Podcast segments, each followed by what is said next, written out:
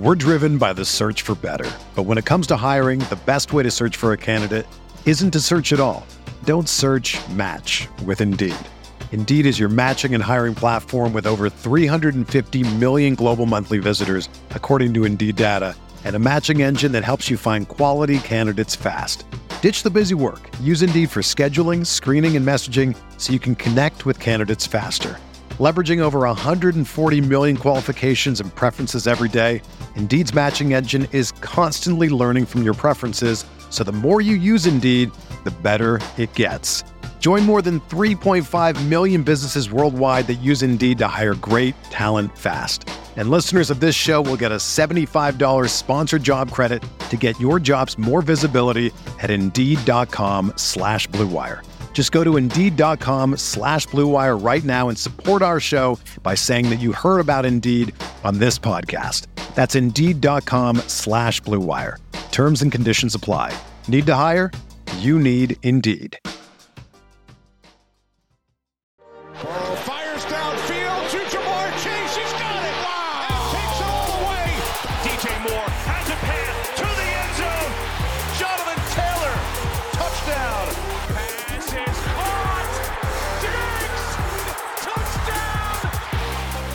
Continuing our conversation on NFL Week 6 as we hopefully have a community that are having successful seasons, having those wins as their teams continue towards the playoffs. Shawn, we have a couple of teams that are in pretty good shape, and it looks like we're going to get those wins here again this week in Week 6. So that will set us up hopefully as we move forward here. So always a nervy time if you have those teams that are, you know, maybe two and three, maybe you, know, you, you need that win in week six to to keep the positive momentum moving forward. You want to stay around that, you know, even in a team that is maybe not having the best start to the season at that 500 level and then start to push on through these bye weeks. So hopefully everyone out there has got their wins in week six.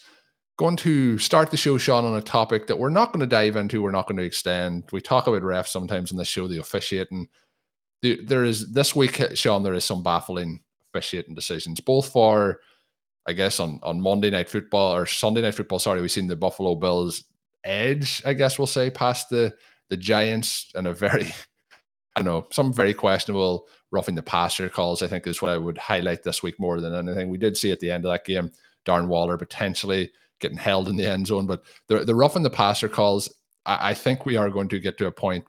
Obviously, not during the season. I, I think the, there'll be a, a, a vote on the rules committee this year to see if we can uh, appeal, not appeal for roughing the passer, but appeal against roughing the passer penalties because we are seeing beyond baffling calls on textbook tackles uh, on on roughing the passer, and then we're seeing maybe some that aren't given. But I'm not too concerned about the ones not given. It's the ones that are are given and extending drives, and sometimes we're seeing these offenses kind of ready to go off. They're not even appealing for it; they're ready to go off, sit on the side, uh, and then these drives are getting extended. So we'll see what happens there. But the Buffalo Bills, Shawn, 14 9.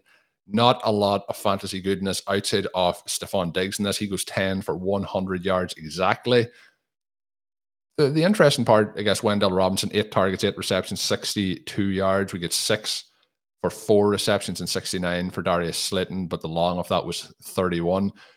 Nice to see Wan'Dale Robinson being a focal part of the offense since he has come back from his injury, and hopefully that role will continue to expand as the season goes on. The other part was Saquon Barkley, 24 for 93 yards on the ground for him, four receptions for just the five yards in the air.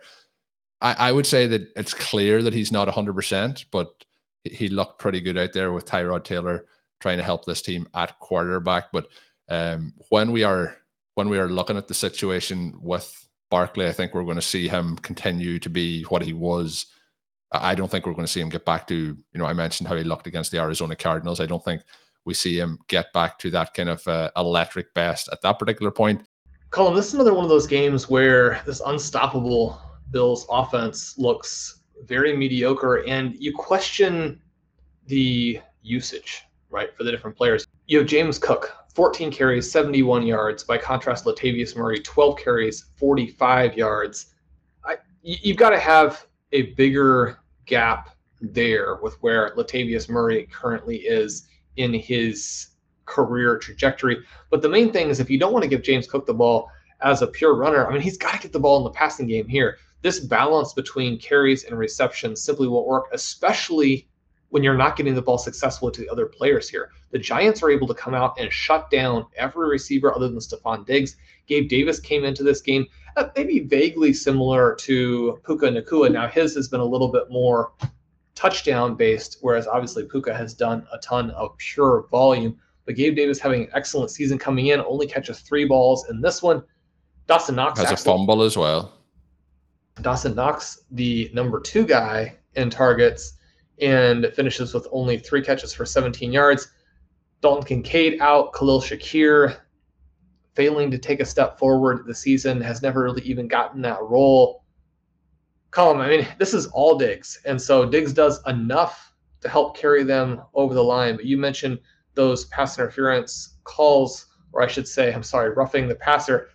It is frustrating. One of the things that we all agree on is that we want the quarterbacks to be protected, but there's just such a clear cut difference between number one, the helmet to helmet hits that are brutal assault types of plays that obviously have no business in the game and that players should be immediately ejected for and probably suspended for you know three four five games. And plays where defensive linemen who are roughing the passer make contact helmet to helmet because as you're coming in and you have your arms extended to try and knock down passes it's going to be virtually impossible for two gigantic men to come into contact and have that not be a potential issue. Now, obviously, it's not an issue. You have these tackles like you saw at the end of the Chiefs Denver Broncos game, where a perfect form tackle through the body, and you can't go low, and you don't want them to go low. You don't want that injury to the knees.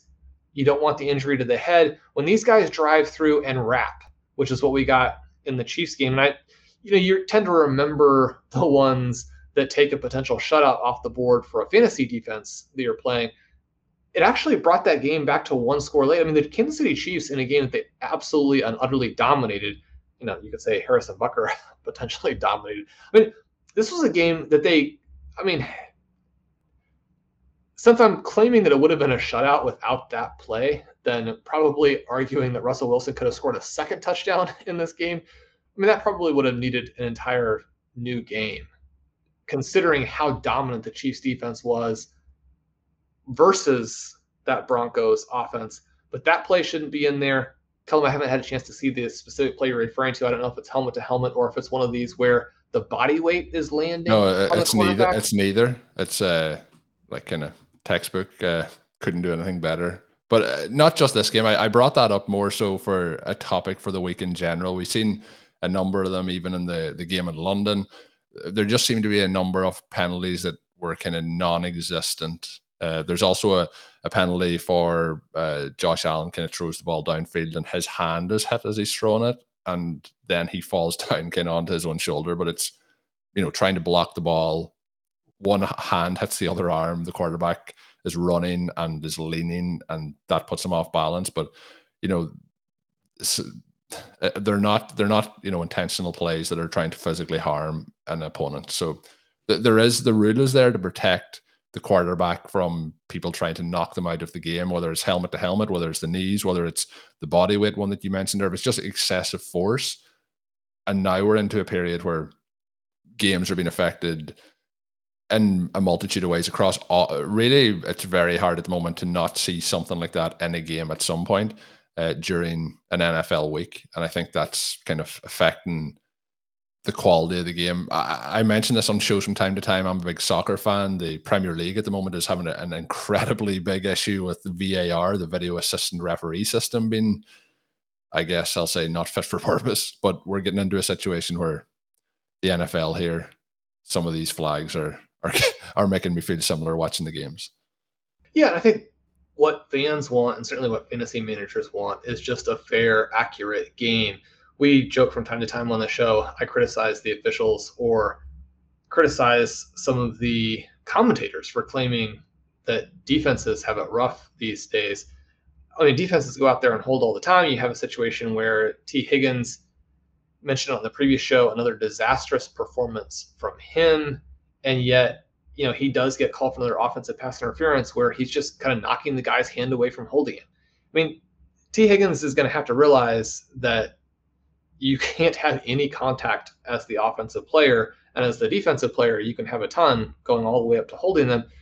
Those rules are kind of tough, right? It lets the defense really do things that you're not supposed to do, make the game a lot less fun. The flip side of that is that you also want the plays on the quarterbacks to be adjudicated correctly. You just you, you want the right answer. And a personal foul on roughing the passer that is inaccurate, not only does it cause a penalty type of issue there, but when you consider the types of game situations in which so many of those come, it's essentially a turnover. And I mean, the turnovers are massive leverage plays when you get either a defensive stop on a third down late as a team is potentially going in to score versus getting that roughing the passer, get the 15 yards, you're down there now, maybe first and goal. Those calls have to be right. And I mean, I think that most of us who point out officiating errors from time to time also would say, you know, we don't really want that job ourselves because it'd be very difficult. You're going to make some mistakes. But I do think that when you're talking about the roughing the passer penalty, you've got to see it clearly. It's got to be, I mean, it's got to be a penalty. It can't be one of these where we're trying to protect the quarterbacks and we're throwing flags on just anything that happens.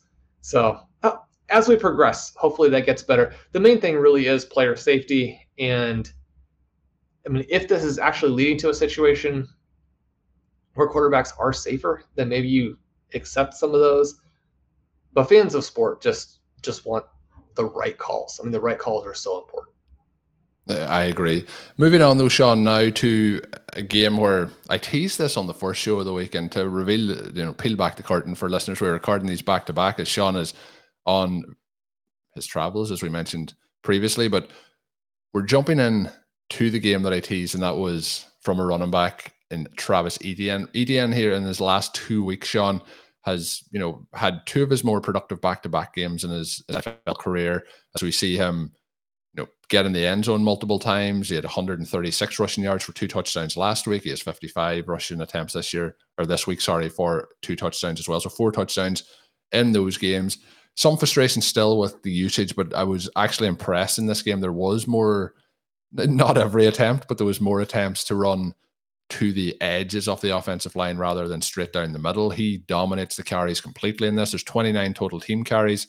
He has 20. He has 18 of them, but there's you know one to D'Ernest Johnson, three to Lawrence, three to Tanks Bigsby, CJ Beathard gets three, and then we get Calvin Ridley with one. So, you know, overall team dominated here by uh, Travis Etienne. We also get him getting three receptions on three targets for 28 yards the other part, Shawn, I guess, in this is we are getting use out of Evan Engram, and I feel like it's more of a PPR tight end premium usage. Seven targets, seven receptions, 41 yards, which is going to be valuable at a position where week to week consistency is is very hard to find at that position. But Christian Kirk, three for 49 and one on six targets. Calvin Ridley, four for 30 on eight targets. Kirk seems like the guy that you would want to have moving forward. I actually have some rosters where I have both of those guys, and uh, you know, I would rather be putting Kirk for the consistency moving forward. I think the offense is better working through Kirk and even Zay Jones if he was to come back than it is with Ridley. I'm I'm not sure just yet. Maybe they haven't found a way to use him. I know in week one, this sounds weird. Week one, they used him exceptionally well, but it feels like it's not working as well as maybe they hoped. And the offense this week, I think, did look better. Not going his way as much, even though he does have the, the most targets on the team, but those eight targets. On the other side, Sean, it's Gardner Minshew, 329 yards, one touchdown, three interceptions, a couple of bad, bad throws in there. But we don't get much going in the running game because when we get to halftime, it is 21 to 6. We get seven carries for Zack Moss, 21 yards and a touchdown. We get Jonathan Taylor, eight for 19 going his way. He does look good in the air. He gets one reception that is 40 yards, but it's five for 46 in total. We get six receptions for 38 for, for Zack Moss. So really still split in the backfield. I would expect that that's going to get more towards Taylor as we move forward here. Josh Down, Shawn, one of your boys, he gets in the end zone, eight targets, five for 21, and a touchdown for him. 52 total targets in this one, Shawn. They are uh, 14 of those going to Michael Pittman, heavily focused on Pittman and the running backs in this one.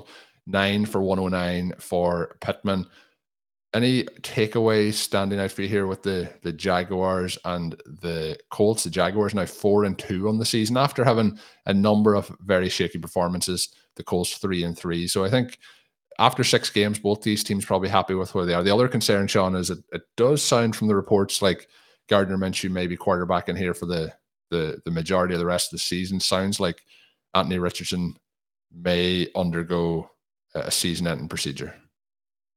One of my absolute favorite things in the entire world is attending live events. The atmosphere, the sound, all the little intricate details you can see when you're there live in person, it is just an amazing time. One of the biggest downsides though of it can be the stress in trying to find tickets before the event to make sure you get the best seats, and that is where game time comes in. Buying tickets to your favorite events shouldn't be stressful. Game time is the fast and easy way to buy tickets for sports, music, comedy, and theatre near you with killer deals on last minute tickets and their best price guarantee. You can stop stressing over tickets start getting hyped for the fun that you're about to have. Game Time is the place to get those last minute ticket deals, and it's the fastest growing ticket app in the country for a reason. Exclusive flash deals on all the events coming up, and you can buy tickets in a matter of seconds. Two taps and you're set, and you can snag tickets today without the stress with Game Time. Download the Game Time app, create an account, and use the code RotoViz for $20 off your first purchase. Terms apply. Again, create an account and redeem code RotoViz for $20 off. Download Game Time today. Last minute tickets, lowest price guaranteed. We're driven by the search for better. But when it comes to hiring, the best way to search for a candidate isn't to search at all. Don't search match with Indeed. Indeed is your matching and hiring platform with over 350 million global monthly visitors, according to Indeed data, and a matching engine that helps you find quality candidates fast. Ditch the busy work. Use Indeed for scheduling, screening, and messaging so you can connect with candidates faster. Leveraging over 140 million qualifications and preferences every day, Indeed's matching engine is constantly learning from your preferences, so the more you use Indeed, the better it gets. Join more than 3.5 million businesses worldwide that use Indeed to hire great talent fast. And listeners of this show will get a $75 sponsored job credit to get your jobs more visibility at Indeed.com slash BlueWire. Just go to Indeed.com slash BlueWire right now and support our show by saying that you heard about Indeed on this podcast. That's Indeed.com slash BlueWire. Terms and conditions apply. Need to hire? You need Indeed. When you need mealtime inspiration, it's worth shopping Kroger, where you'll find over 30,000 mouthwatering choices that excite your inner foodie. And no matter what tasty choice you make, you'll enjoy our everyday low prices, plus extra ways to save, like digital coupons worth over $600 each week. You can also save up to $1 off per gallon at the pump with fuel points. More savings and more inspiring flavors make shopping Kroger worth it every time. Kroger, fresh for everyone. Fuel restrictions apply. Yeah, and that would be really unfortunate. In the preview that I wrote of Dynasty Startup Strategy and working through the relevance of QBs, the priority that many managers place on QBs, how that fits into your first round tactics, the overall strategy, things you need to be aware of, this element of rushing quarterbacks and the injury risk that they have, and understanding that, yeah, there are going to be injury risks for the other bad quarterbacks as well. The players who are taking a lot of hits in the pocket, you get devastating injuries in those cases. But the risk that you have for a player like an Anthony Richardson comes in a potential loss of longevity in that the athletic portion of that, the rushing portion of it, may not age in the same way that you're going to get the passing portion. So you've got these multiple risks, and this cluster of risk factors has been a problem for Richardson early on. I think that obviously some of that is fluky and is unlucky. It's just the same unfortunate result that we get from some of our favorite running backs. But number one, it's really disappointing because it did look like he was going to go out there and do some impressive things for the Colts, even if the passing was a, a pretty big limitation for him in the early going. And then you kind of flip it and look at where we are with Gardner Minshew now. And he's able to move the ball, right? The Colts average more yards per play in this game. They run 75 plays, and so garbage time is big for Indianapolis. And I think that because of the way this team projects to play with Minshew, garbage time could be a much bigger factor with him than it would have been for Richardson. And so drafters who went ahead and took the plunge on Michael Pittman, there's a really good chance that you're a big winner the rest of the way now. His nine for 109 game, even without getting a touchdown in this one. The touchdown does go to Josh Downs. He is number two in targets on the team. As you mentioned, he looked really good in terms of getting open underneath early. He did have a third down potential conversion where he wasn't quite able to pull it in. Again, it would have been a difficult play, but a star needs to make that. Not that he's a star yet, obviously, but we're thinking about where he's going, what types of plays you need to win this particular game. Any of those types of conversions early might have made it an interesting game late because after they get up 31 to 6, the Jaguars do have some struggles here. I mean, Trevor Lawrence throws for fewer than 200 yards. He has a big pick. You have another game where the receivers just really aren't doing anything, right? Calvin Ridley only catches four of his eight targets, only gains 30 yards. He's back, you know, right back where he's been in so many of the games this season. A couple of blow up games for him, a couple of blow up spots, but mostly it has been this. And Christian Kirk has been the leader, but He's also held under 50 yards, only catches three passes. Your point about Evan Engram and how he's kind of a manufactured touch guy at tight end. We've got some of these tight ends who more or less run, you can say normal routes or normal depth routes and kind of are the catalyst for their team. You've got some other players who are more manufactured tight end screen types of guys and are run after the catch. Evan Engram came into this week, I believe, easily leading the position in yards after the catch the fact that he catches all of them here, he has a 19 yard gain and still only goes for 41 total yards. It gives you a feel for where he's catching the ball. Between having the vertical receivers not doing enough volume, having your manufactured guy sort of leading the way, but not giving you the dynamism that you would like to see. This is a game where Etienne goes three for 28.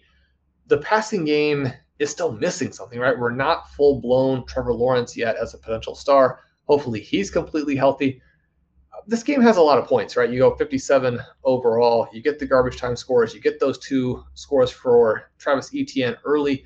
With Etienne to get those two touchdowns more or less right as the game starts and look really good on both of the run individual runs, and then finish 18 for 55. That part is tough because you're thinking this could be one of those 35, 40 point games. It doesn't go that direction.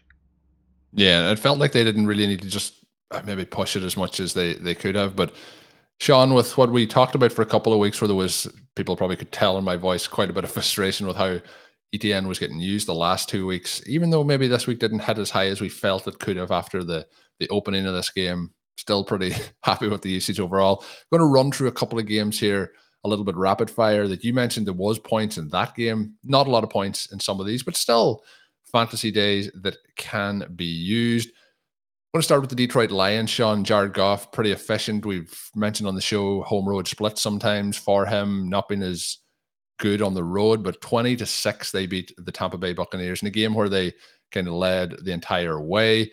Five and one now on the season for the, the Detroit Lions, and they've been a lot of fun to watch. And if we look through the way both offenses really not a huge amount to talk about on the the Buccaneers side. Nothing of huge excitement, but Amon-Ra St. Brown back looks pretty healthy. 15 targets, 12 receptions, one to four yards, and a touchdown. Got to give a shout out to Craig Reynolds, Sean, on the Amon-Ra St. Brown touchdown. Makes uh, you know we talk about effort play. Sometimes we've shouted this out more this season than any other times, but an incredible block to just a play that is going to just be going, you know, stopping where it is. The block opens it up for those additional yards. It's a play when I was watching it live. I was like, yeah, well, that there's a, a catch and a, a, couple of yards, and next thing the block comes in and he, he's in the end zone. And I'm like, oh, really? Uh, so that was a, a, fun play. Sam LaPorta does play. Gets 11 targets, Shawn, just four receptions, 36 yards. Seemed to be always just a, a little bit of uh, timing issues in this game with him and and um, Jared Goff, but positive to see the 11 targets going his way. If we look at 44 attempts for Jared Goff, we have 26 targets going the way of St. Brown and LaPorta, which is what we're hoping to see here. The other player that got some targets in this, just the three targets, but gets a 45 yard touchdown in it, Shawn. Jameson Williams getting in the end zone. nice to see him having those effective plays. And hopefully now, you know, there's been obviously the suspension, there's been lots of concerns with how he's dealing with things off the field. I'm hoping that we're starting to see him kick into gear, a really spectacular athletic play there from him. If we bounce in then to the Vikings and the Bears, Shawn, a lot of quarterbacks going down with injuries this week. One of those being Justin Fields, finger injury, does go out, does wanted to play on, but they, they've ruled him out for the game. Uh, Tyson Bagent comes in 10 for 14, 83 yards, one interception for him, does get a rushing touchdown, two for four on the ground. Justin Fields had been off to a good day on the ground prior to the injury, eight for 46. D'Onta Foreman, the lead back in this one, but you know, DJ Moore back to earth with five for 51, and nothing really happening throughout the rest of the passing game there for Chicago. On the other side, we obviously have no Justin Jefferson, but nothing to talk about. 181 passing yards for Cousins, one touchdown. That that's about the, the height of the excitement. 19 to 13 and a, a pretty tough game to watch all around. And I want to give one more game before we let Shawn hit us with any thoughts that he has on it. That is the, the Patriots and the Raiders. We get Jimmy Garoppolo going out with an injury. Brian Hoyer comes in to help the team move on to a victory. And you know, people might be almost questioning Brian Hoyer's Is, he still with the Patriots? No, he he's with the, the Las Vegas Raiders. A lot of former Patriots on this Raiders roster, including both quarterbacks. Mac Jones is a quarterback, has some struggles in this game. Malik Cunningham was kind of in and out, but did not throw a pass during the game, did take a sack for a five yard loss. Shawn, the, the Kendrick Bourne, I think, and the running backs is probably the talking point here. Bourne, 11 targets, 10 receptions, 89 yards, continues to look pretty good in terms of the offense. The rest of the offense, outside of Stevenson in this one, he gets six targets, five receptions, 24 yards. So positive to see him being used in the receiving game, but know, we get one reception for Pharaoh Brown, one for Elliott, one for Ty Montgomery, one for DeVante Parker, one for Hunter Henry, one for Tyquan Thornton. A bad drop in this one from DeVante Parker. You know, we, we often talk in this about Juju Smith Schuster, but Shawn, DeVante Parker, three targets, one reception, seven yards, does have a, uh, should be a catch. They, they extended him, looks to be like the, the front office has continued to just make per move after per move after per move with those contracts, those extensions, and which players they've let go. This looks unfortunately for DeVante Parker and the Patriots to be another one of those. But Stevenson goes out in this game, looks like, you know, a pretty could be significant injury. And I kind of thought, well, Stevenson's season has gone really tough so far. We're, we're about to get into even tougher territory with a an IR stint or a season ending injury. Does come back in 10 for 46, one touchdown on the ground, along with the receiving stats that I mentioned. So that was positive. That touchdown was after he went out. So he came in uh, and got continue to get work after that point. So 10-7 in terms of the the splits to the running backs between him and Elliott, but much more usage in the passing game for Stevenson. Again, we're hoping that Stevenson's season can improve. This may be maybe maybe the first sign of of life. But anything, Shawn, in those games that I, I ran through as I get my breath again that, that stood out for you? Well, it is good to see Rhamondre Stevenson play a little bit better and to get that touchdown with Elliott scoring earlier. This is another game that feels like an absolute meltdown, especially as you mentioned with the potential injury. And yet, a silver lining coming out of it. We really liked Kendrick Bourne. He's the only guy who can get open on this offense. The only other player to draw more than three targets was Stevenson as the running back there. We do get more from Jakobi Meyers on the Raiders side. We get a breakout performance from Michael Mayer at tight end. That development is exciting, Colm. We have a lot of him in both best ball and in dynasty. This is another game on the Raiders side where Josh Jacobs can't get anything going on the ground and kind of following a little bit of a theme of the games for all weekend and then also these games that you just profiled for us where running backs really struggling to help their teams. A lot of very negative plays. You mentioned the Buccaneers game. That's one where Rachaad White gets seven carries for 26 yards and is not involved very heavily as a receiver. He does have the three receptions, but only for 12 yards. Rachaad White, really weak numbers in terms of yards per touch. You have Ke'Shawn Vaughn in as the number two, and he's even worse, the six carries for nine yards. The Buccaneers to get where they want to go, and they've had a pretty decent start to the season, even with the loss to Detroit. I mean, Detroit may be have the third or fourth, you know, a top five team they got a really strong argument for obviously at five and one and three and zero oh on the road. Not an embarrassing loss but the buccaneers have done some positive things. They've got to get that part of it figured out. David montgomery craig reynolds really hard to run into the buccaneers front. So on both sides of the ball there you get basically no efficiency. And then as we think back to that vikings bears game Jordan Addison continues to get these one off scores that have really helped him from a fantasy perspective, really helped him with those individual best ball weeks. If you, you know, needed some type of TD, but even better in start sit, where if you did start him, the touchdown keeps him from being a big hole in your roster, but not really generating the type of target volume that we would want to see Alexander Mattison again under 2.5 yards per carry. Cam Akers not involved. I expected him to come out and be a bigger part of this game. The 18 to one. Colm, nothing to see there in terms of injuries, right? I mean, that's just the Vikings preferring to go with Mattison, even though it's hurting them. Again, seven targets, only 28 yards there. These guys' efficiency drains, and I mean, the Vikings probably are okay with that from one perspective, in that they probably prefer to lose these games. This was a chance for them to get the inside track on the number one seed, and that part of it they don't do successfully with Justin Fields going out. But this theme, again, that has been important to us about landing the most talented running backs. This was a weekend where we saw the guys who are sort of just replaceable types of players they didn't do anything from a production perspective. Yeah, I would agree with that. And Shawn, though, uh, I guess somebody we did talk about possibly being in that mold. I'm going to hit on him now because I, I was very impressed with one player that I'd been kind of advising to people to sell on a couple of weeks ago, and that was Kyren Williams in the the Rams Cardinals game. I, I was impressed with his overall uh, burst, I guess we'll say in this 20 for 156 and one on the ground going his way. No no targets going his way, but look pretty look pretty sharp, Shawn. Uh, Matthew Stafford, like this is a game where you know when we're talking about these games where you need the other team to make you have to score the points.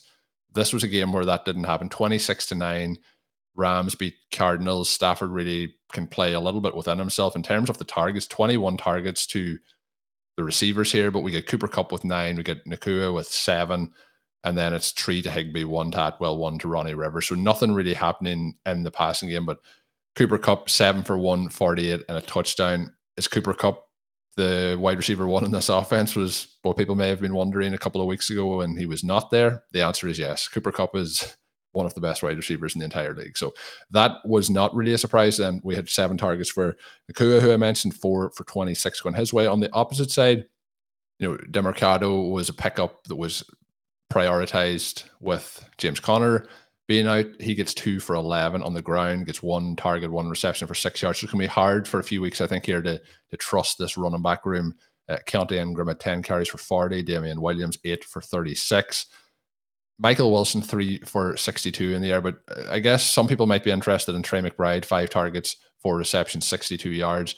A lot of that, though, coming in garbage time, including the last catch of the game, which, you know, ended the, the clock he also had five targets. Zach Ertz had five targets. He went two for 22. So it's not a case that he's leading the wide receiver room in anything in terms of targets, but we are starting to see him get a little bit more usage. And then, Shawn, a game I wanted to finish up with was the Commanders and the Falcons 24 to 16. This is a game that the Falcons, I think, will be wondering how they didn't when they had some incredibly bad decisions in this game. And speaking of bad decisions, the Giants at the end of the first half went for a Russian play for Saquon Barkley, didn't get in, clock expires. Terrible coaching decision there as well. But in this particular one, turnovers in the end zone. We have three interceptions for Desmond Ridder, but he does have 307 yards and two touchdowns passing. Um, you know, with Drake London goes over 100 yards, he gets 12 targets, one, two, five, nine receptions. Kyle Pitts gets in the end zone, which I was very happy to see. Enjoyed that one. Six targets, 43 yards, four receptions, and the touchdown. And then the downside of that, Shawn, is Jonnu Smith continues to be a factor five for four receptions, 36 yards, and a touchdown going his way. On the other side, it was a mixture between everybody in terms of what was happening. But we have talked about Sam Howell takes the sacks, gets five sacks again, loses 30 yards. But does complete 14 of 23 for 151 and three touchdowns. Some great throws in there that I was very impressed by. But this is a game where, in terms of total yards, 72 rushing yards, 151 receiving yards for the Washington Commanders, 106 rushing yards, and 307 receiving yards here for the Falcons. So, an interesting game, but turnovers really crushed the Falcons in this one. But three and three for for both teams moving forward, and Sam Howell continues to to put up those fantasy points, which is uh, is nice to see. Any final thoughts on those games or anything else, Shawn, from NFL Week Six as we we close out here? Well, you mentioned the quality of the Sam Howell throws; those just leap off the screen uh, So so good, so impressive. Some of the throws, there's some throws where you're like, ah, oh, and there's some throws or sacks where you're like, just throw it away. But then there's some throws where you're like, I don't know if there's many other people in the NFL making some of these throws. Yeah, I, the, the arm quality, the throw quality, so elite. And yet, you mentioned the sacks, five more sacks in this game today, especially when you consider how infrequently they drop back to pass on a, on a total plays for yeah. Washington. That part, and that's what you know is going to happen when you face off against the Falcons and how their game plan will be to suck just suck the life out of the game, basically. Right, they're going to try and kill the game right from the beginning, and yet, I mean, that's just it's too high a percentage. The other element there, Jahan Dotson gets shut out, only the one target. Yeah, I, I'd say the dynasty league, Shawn. At this point, uh, I would Dotson is cuttable. I think in you know any redraft settings that he's in at the moment it's absolutely brutal what's going on. And then you look at some of the other player usage. Chris Rodriguez to get the four carries. It's like it's only four. It's not that big a deal. But with Brian Robinson and Antonio Gibson desperate for carries, I mean, Gibson only the three in this game. And both of those guys made really nice plays for receiving touchdowns. You know, give them a reward, let them run. Let's see what they can do. I'd prefer not to have Rodriguez out there. So some kind of fly in the ointment elements to the Washington offense when we think from a fantasy perspective. On the Falcons side, I think with Desmond Ridder, the number one thing you're looking for. Now, you can't get to the point where you know you're going to get benched, you're completely losing games, and there is a little bit of that element with the three interceptions. But to move the ball like this, to throw for 307 yards, granted, you know it's 47 attempts, but this is a game where you get nine for 125 for Drake London. That part is huge. It makes him very viable. Kyle Pitts with the touchdown and the touchdown early to have those guys as a one-two punch, this was not a good game for Bijan Robinson, but we know that's not going to generally be the case. I don't think we have to be too worried there. As we see the three stars emerge together and a quarterback who is moving the ball for them, it seems like really bright days are coming. I think that you could make some moves maybe to create a little bit more exposure to Atlanta. Again, the flip side of that, though, is always you have to deal with Arthur Smith and Desmond Ridder I mean, his career right now really feels like it could go either way. Make sure you're getting good prices, and just if, if you are someone who is exposed to the Falcons, if you're a Falcons fan in fantasy or in reality, make sure you really put out some strong vibes, we'll say, call them over the next month. This team looks like it's ready to emerge, but I mean, there are red flags, and and you do also worry about a complete meltdown there in Atlanta. This was a weird game, but weird games are almost exclusively what the Falcons do play. It was also a fun game. Hopefully, you got the fantasy points you needed. Hopefully, you had Dotson on the bench. So that is going to do it for the end of this one. Hopefully, you have enjoyed it. As I mentioned, Shawn putting in those extra hours as he travels. So thank you to him for jumping on here, giving us his thoughts on NFL Week Six. We will be back on Friday. We're going to be talking about some dynasty decision points about your roster, how to make those decisions, what moves you should look to make. It will be beneficial as well for redraft, but a, a key focus on dynasty for this one. My name is Colm Kelly. You can follow me on Twitter at Over to Martin. My co host, as always, is Shawn Siegele.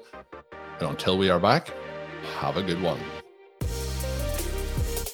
Thank you for listening to Overtime on RotoViz Radio. Please rate and review the RotoViz Radio podcast on iTunes or your favorite podcast app. You can contact us via email at rotovizradio at gmail.com. Follow us on Twitter at RotoViz Radio. And remember, you can always support the pod by subscribing to RotoViz with a discount through the RotoViz Radio homepage, rotoviz.com forward slash podcast.